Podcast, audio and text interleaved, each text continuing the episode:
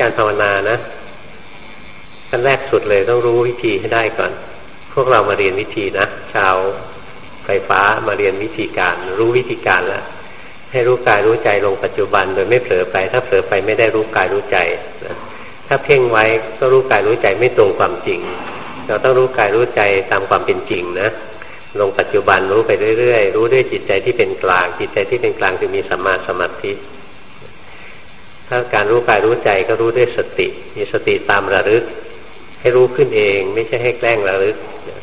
รู้อย่างเป็นกลางใจเป็นกลางสัตว์ว่ารู้สัตว์ว่าเห็นใจมีสัมมาสมาธิตั้งมั่นอยู่ต่างหากไม่ถลำลงไปเพ่งจ้องนะก็จะเห็นกายเห็นใจตรงตามความเป็นจริงไม่เห็นกายเห็นใจตรงตามความเป็นจริง ว่ามันไม่ใช่ตัวเราหรอกแรกๆบางคนอินทรีย์อ่อนหน่อย ก็จะเกิดความเบื่อขึ้นมาบางคนเกิดความเบื่อบางคนเกิดความรู้สึก น่าสยดสยอง ในโลกนี้หาความสุขไม่ได้อีกแล้ว บางคนรู้สึกโหวงโหวงทุกอย่างว่างเปล่า ไม่รู้จะยึดอะไรดี มีหลายแบบ ถ้าสติปัญญารู้ลงไปอีก เบื่อก็รู้ กลัวก็รู้หวงหวงก็รู้นะสักว่ารู้สักว่าเห็นใจก็ตั้งมั่นเป็นกลางขึ้นมาอีกแล้วก็รู้ทุกสิ่งทุกอย่างในกายในใจไปเรื่อยๆ เห็นได้ว่ามันเปลี่ยนแปลงบังคับไม่ได้ เปลี่ยนแปลงตลอดเวลาบังคับไม่ได้เคลื่อนไหวไปเรื่อยๆ รู้จนกระทั่งใจยอมรับความจริงว่าทุกอย่างมันชั่วคราว สุขก็ชั่วคราว ทุกข์ก็ชั่วคราวกุศลก็ชั่วคราวโลภโกรธหลงก็ชั่วคราวอะไรอะไรก็ชั่วคราวพอภาวนาจนสติปัญญาเกิดว่าทุกอย่างชั่วคราว จิตจะเข้าไปสู่ความเป็นกลางต่อความปรุงแต่งทั้งปวงตรงที่จิตเข้าไปสู่ความเป็นกลางต่อความปรุงแต่งทั้งปวง สุขกับทุกข์ก็เสมอกันดีกับชั่วก็เสมอกัน เข้าไปถึงความเป็นกลางด้วยปัญญาเห็นว่าทุกสิ่งชั่วคราวถ้าเป็นกลางอย่างนี้เรียกว่ามีปัญญาที่เรียกว่าสังขารูปเบกขายาน จิตจะเป็นกลางต่อทุกสิ่งทุกอย่างนะสุขกับทุกข์ดีกับชั่วจะเสมอภาคกัน ไม่ใช่รักอันหนึ่งเกลียดอันหนึ่ง พวกเรารู้สึกไหมใจเรายังรักอันหนึ่งเกลียดอันหนึ่งอยู่ตลอดเวลานี่แหละปัญญายังไม่พอนะ ให้รู้ลงไปอีกจนกระทั่งเห็นว่าทุกอย่างก็ชั่วคราวทั้งหมดเลย ทั้งสิ่งที่เรารักทั้งสิ่งที่เราเกลียด เนี่ยเราเห็นซ้ำลงไปนะจนทุกอย่างชั่วคราวหมดเลยจิตจะเป็นกลาง เมื่อจิตเป็นกลางเนี่ยคือจุดสูงสุดที่เราจะภาวนาได้แล้ว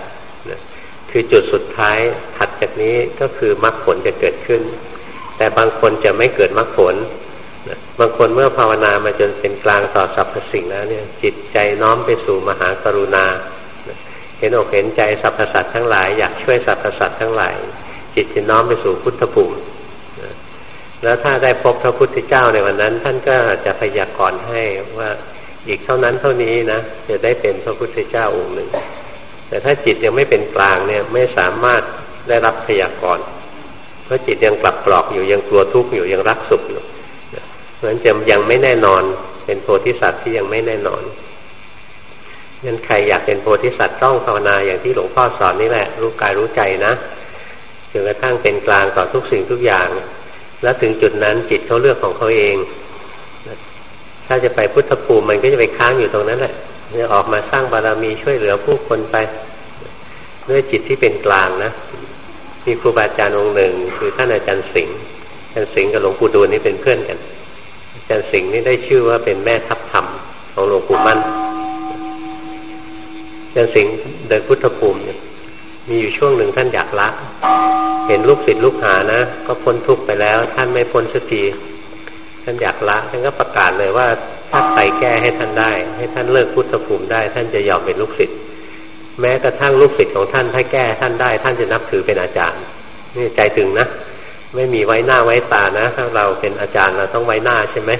วางฟอร์มลูกศิษย์ภาวนาเก่งกว่าเราก็หลอกมันไปเรื่อยๆว่าฉันยังเก่งกว่า ทั้งๆที่ไม่ได้เรื่องเลยนะ เยอะนะจันสิงไม่มีฟอร์มใครแก้ให้ได้ก็เอา นับถือปรากฏไม่มีใครแก้ได้ จนท่านแก่นะท่านแก่ วันหนึ่งท่านก็ปรารบขึ้นมาบอกว่า ตอนนี้กำลังท่านมาก ปัญญาท่านแก่กล้า ถ้าท่านละพุทธภูมิเนี่ยนะท่านจะพ้นทุกข์ในเจ็ดวัน แต่ว่าท่านไม่ละแล้วใจของท่านเป็นกลางต่อสรรพสิ่ง ใจเป็นกลางแล้วนะท่านมีความรู้สึกว่ากลับหนึ่งเนี่ย เหมือนวันเดียว จะนรกจะสวรรค์อะไรไม่สนใจละเสมอกันหมดเลย สุขทุกข์ดีชั่วเสมอกันหมดเลย นี่จิตอย่างนี้มีกำลังนะเดินไปพุทธภูมิไหวถ้าพุทธภูมิเหยาะเหยาะแย่แย่ไม่ได้กินหรอกนะ พุทธภูมิแต่ปากเลยแต่ถ้าจิตเราเป็นกลางแล้วเราไม่ได้มุ่งพุทธภูมินะเราไม่ได้ทำกรรมชั่วหยาบมาจิตเราจะก้าวกระโดด เกิดอริยมรรคขึ้นมาขั้นแรกมันจะรวมลงก่อน รวมเข้าอัปปนาสมาธิรวมเอง โดยที่ไม่ได้เจตนาจะรวม ไม่ได้คิดได้ฝันที่จะรวม รวมโดยอัตโนมัติ เมื่อรวมมาแล้วมันจะเห็นสภาวะธรรมเกิดดับเกิดดับนี้สองขณะบ้างสามขณะบ้างถัดจากนั้นจิตจะวางการรับรู้อารมณ์ ทวนกระแสเข้ามาหาธาตุรู้นะเมื่อทวนกระแสเข้าถึงธาตุรู้แล้วสิ่งซึ่งห่อหุ้มปิดบังจิตอยู่ คืออาสวะกิเลสทั้งหลายสังโยชน์ทั้งหลายจะถูกขาดสะบั้นออกด้วยกำลังของอริยมรรค นิพพานก็จะปรากฏเด่นดวงขึ้นมา ให้เรารู้สึกได้สองขณะบ้างสามขณะบ้าง คนไหนซึ่งอินทรีย์ไม่แก่กล้ามาก ตอนที่จิตรวมไปทีแรก เห็นสภาวะธรรมก็จะเห็นสามครั้ง แล้วมาเห็นนิพพานตอนได้ได้ได้ผลจะเห็นสองขณะ